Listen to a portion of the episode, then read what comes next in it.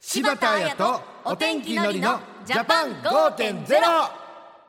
柴田彩です。お天気のりです私たちの暮らしに役立つ情報や気になる話題を取り上げる柴田彩とお天気のりのジャパン5.0。さて、のりさん、はい買い物や契約で何か困ったことが起きたときに、誰かに相談したことはありますかいや僕相談するっていうよりも何かあったら基基本泣き寝入り精神なんで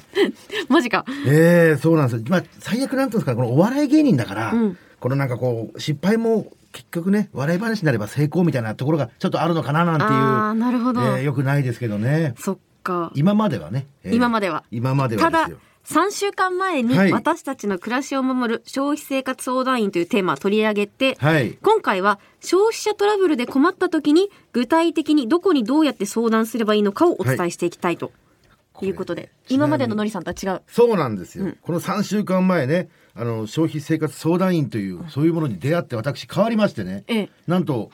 テキストをすごい自腹で普通に購入してはい勉強を始めたってところで、どうですか難しいですけど楽しいですね、今まで知らなかったことを本当に頭に入れるとあなんか楽しいっていうのを今かあのすごいく体感してますよ、嬉しい。ええただ、はいまだ僕は勉強中なんでねこのいやいや相談にはね、うん頼っていきたいと、えー思っております、そうですね、はいということで今日のテーマは、一人で悩まず、いややに相談です。うん。いやこれを知っただけでねかなり助かる人はたくさんいますもんね、そうですねまさかですけどさらに今日は詳しく教えてもらえるみたいなそんな感じ。助かるそんな感じです。はい ということで一緒に考えていきましょう。柴田彩とお天気のりのジャパン5.0。明日の暮らしをわかりやすく、内閣府政府広報の提供でお送りします。今日のゲストは消費者庁地方協力課長の太田哲夫さんです。太田さんよろしくお願いします。よろしくお願いします。よろしくお願いします先日全国消費生活相談員協会の増田理事長にお越しいただいたときに消費生活相談員の方々が消費生活センターなどで日々私たち消費者からの相談に乗っていただいているというお話があったんですよね。妄想さんの神回ですよね神回えー消費生活相談員という存在をね初めて知ったっていうことで僕は印象に残ってますようんということで今日のテーマの「いやや」との関係を改めて教えてください。はい。消費者ホットラインいややは局番なしの3桁の電話番号でお住まいの地域の消費生活センターなどの消費生活相談窓口をご案内するものです。この局番なしっていうのはこの警察の110番とかこの消防の119番みたいな感じで188と、えーただこうプッシュすればつながるっていうことなんですよねその通りです。固定電話、携帯電話、スマホ、いずれも188番でつながります。ただ、一部の IP 電話など使用できない電話もあります。携帯やスマホからつながるっていうのは本当すごくいいですよねねえありがたいですよね。この「いやや」にかけた後何か操作は必要ですかはい。188番にかけた後、ガイダンスに従って、お住まいの地域の郵便番号7桁をプッシュします。もし郵便番号がわからなくても、お住まいの地域を選択してくださいというガイダンスが流れますので、番号をプッシュしてお待ちください。あそうなんですね、なるほど。188にかけるとつながる身近な相談窓口というのはどこにあるんでしょうか全国どこに住んでいても、身近なところで相談や救済が受けられるよう、相談窓口は全国すべてのお自治体にあります。具体的には、自治体が設置する消費生活センターに窓口が置かれているほか、担当部署に窓口が置かれている場合もあります。2019年4月1日時点で、消費生活センターは全国に858カ所あります。消費生活センターがある地域では消費生活センターにでない地域ではえ自治体のえ担当部署の窓口に電話がつながるっていうことなんですねその通りです。先ほどご説明した郵便番号7桁のプッシュまたはガイダンスに従った番号のプッシュで地域が特定されお住まいの最寄りの相談窓口につながるという仕組みです。例えば横浜市に住んでいる方が188にかけて横浜市の郵便番号7桁をプッシュすると横浜市の消費生活センターにつながります。市役所などは土日祝日はお休みですよね。お休みの日はつながりますかはい、つながります。消費生活センターや自治体の相談窓口が解消していない日は、独立行政法人国民生活センターにつながります。したがって、188番は国民生活センターがお休みとなる年末年始を除き、毎日ご利用いただけます。なるほど。時間は何時から何時まで受け付けてますか地域や曜日によって違いがあります。例えば、平日の午前10時から午後4時などになります。でもあの窓口が開いてない時間帯に電話することもあるかと思いますがそういう時はどうすればいいんですかね時間外でおつなぎできなかった場合には窓口の名称や電話番号、受付時間をご案内します。そのご案内いただいた窓口に、受付時間内に改めて電話するということですね。その通りです。電話が混み合う時間帯とかってあるんですかね月曜日の午前中や平日の12時台、夕方、さらに土日祝日は比較的混み合います。ご不便をおかけしますが、電話が混み上がっているときは、しばらくお時間を置いてからおかけ直しをお願いいたします。ちなみに、相談料ってかかりますか相談料はかかりませんが、相談窓口につながった時点から通話料のご負担が発生します。でも通話料だけで相談ができるのは安心ですね。ねええどんな内容でも相談できるんですかねはい。消費生活に関する全ての分野についてご相談いただけます。例えば、商品やサービスの解約や取り消しに関すること、表示や広告に関すること、商品やサービスによって怪我をしてしまったといった安全性に関することなど、消費者として締結した契約によって発生したトラブルであれば、ご相談いただくことが可能です。なんかおかしいなと思っても、実際かけるとなると躊躇してしまうかもしれないんですけど、例えばちょっと心配というだけで相談してもいいんですかはい。契約前であっても不安に感じることなどがあったらお気軽にご相談ください。また、もしご家族やお友達など周りの方が悩んでいたら、ぜひ188いややのことを教えてあげてください。前回の消費生活相談員の時にも少し伺いましたが、いややにはどんな相談が寄せられていますか新型コロナウイルス感染症が広がってから増えたのは、給付金詐欺についてのご相談です。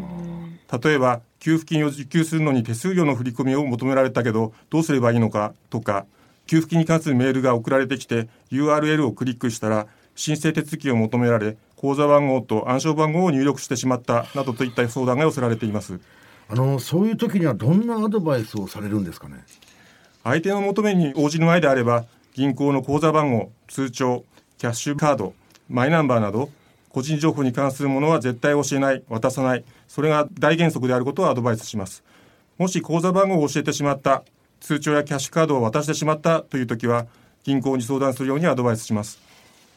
給付金は自治体に申請するのであの相手が自治体を名乗った場合にはもう警戒しないといけないですよね皆さんに注意していただきたいのですが自治体や総務省などが現金自動預け払い機 ATM の操作をお願いすること手数料の振り込みを求めることメールを送り URL をクリックして申請手続きを求めることは絶対にありませんはいこれもしっかり覚えておきましょう、はい。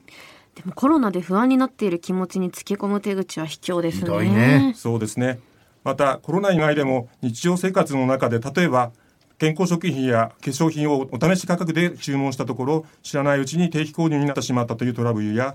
無料だと言われ屋根や床下の点検を依頼したところ高額なリフォーム契約を勧誘されたというトラブル、さらには製品や食品による安全性のトラブルなどさまざまなトラブルが存在しますこのような時どうしたらいいんだろうなと思ったらぜひ188いややにご電話ください一人で悩まずややに相談ですねはい。最後に太田さんから今日のテーマでお伝えしたいことありますか大切なのは少しでも不安や迷いがあったら一人で抱え込まないこと消費生活相談員がトラブルの解決をお手伝いしますのですぐに188番までお電話ください電話番号は「いやや泣き寝入り」で覚えてくださいはい。今日は消費者庁の太田哲夫さんをお迎えしました。太田さん、ありがとうございました。ありがとうございましたありがとうございました柴田彩とお天気のりのジャパン5.0ということで今日は、一人で悩まず、いややに相談というテーマでお送りしました。のりさん、いかがでしたいや僕みたいにねすぐこの買い物だったりをね間違えてしまったりなんかそういう時に本当にこういう心強い人がいるのは本当ありがたかったんですけどね、本当ですでね。も僕もねしっかり相談員のこの勉強をしてですあね、確かに。まあ相談員になると云々ではなくねまずは勉強するってことにね、重点を置いて頑張りたいなとち思ょっってとま保すけ険どかけてるじゃないいやですでか。やりましょうよ。いやいやいや、それは、それダメダメダメ。俺そういうプレッシャーに弱いから。だから俺はこう、さらっとねなるほど、バレないように一人で購入してやってますからね。そうですえねえ。そっか。でも、あの、買い物しないで生きていくのってやっぱり無理なので、そうで私すねたち。何か困ったことが起きたなって時は、迷わず、心配だなって思うことでもいいから、いやいやに電話しようって私も思いました。でも、俺のイメージだと、柴田さんはなんかそういう失敗をしないようなイメージがあるけど、するのうーんでもあ自分は失敗しないって思ってる人の方が意外と危ないあっていうのを私分かってるので、なんか私も一回こう契約したりしたエステとかも、うんなんか他の方がいいのかなと思ってクーリングオフしたこととかあって、あ。うんこういう時なんか親とかに聞くしかなかったので、まああそうだねこういうとこがあるんだってその時してたらもうちょっと心強かったかなと か。そうだね。まあ、柴田の場合はプライドも邪魔するからね。ほらしないしない。私ほどの人がそんな、まさか騙されるなんてことはっていうね。もうガンガンに、うんあのちゃんと聞く。あ、聞くね。ガンガンに調べる。意外とそうなのもうね。本当。ああ、それは安心ですでやよっ。ぱ自分だけは大丈夫って思っちゃダメですね。あそう、俺はね、その考えはもうね、10年ぐらい前に捨ててるんですよ。おうそれでもね、うんやっぱりそうか失敗だったりはありますからね。まあこれを聞いてくれてるあなたもはい気をつけていただければと思います。そして次回は熱中症対策についてお送りします。い、はい。今の時期危ないですもんね。やもうだいぶ暑いですからね。ね、いつからですかね。熱中症っていうようになったのは。と言いままあすと昔は、僕らが、まあ僕今41なんですけど、小学生ぐらいの時には、日射病なんていう言い方をしていつたかんらですけ変わどったんですかねあれ。なんかう初め熱中症って聞くと何か分かんなかった時期が確かにあったんですよ。何かに熱中しすぎるかとも思いましたよね。確かに俺って熱中しすぎちゃうとこあるなと思ってたけどそうじゃないってことで、今じゃもう当たり前のように使ってますもんね。 確かにいいですか な何かに熱中しすぎるのやめてくださいなんていう、うん会はジャパン5.0ではやらないよ さすがにさすがたまにはそうういう会があってもさすがにやらないよ ないんですか内閣府の方誰か来ないんですねそれで。はい来ないちなみに2000年からですってへえ私が小2かえそ2000年の時に柴田さんまだ小う 2? 小2超年下じゃん 超年下な んですよノストラダムスの予言がそうそうそ外れたねなんて言ってる時にうん熱中症が現れたんですねうなん。か2000年問題とか言ってた時うんに小2だったのを覚えてますねうーわー俺が大学2年生とかそのぐらいの時から 私たちの2000年の思い出になっちゃった 違う違う次回は熱中症対策についてお送りします、はい熱中症の危険度を示す指標があるそうですのでぜひ皆さんお気をつけいただきたいと思います聞いてくださいということでここまでは柴田彩とお天気のりのジャパン5.0また来週柴田彩とお天気のりのジャパン5.0明日の暮らしをわかりやすく内閣府政府広報の提供でお送りしました。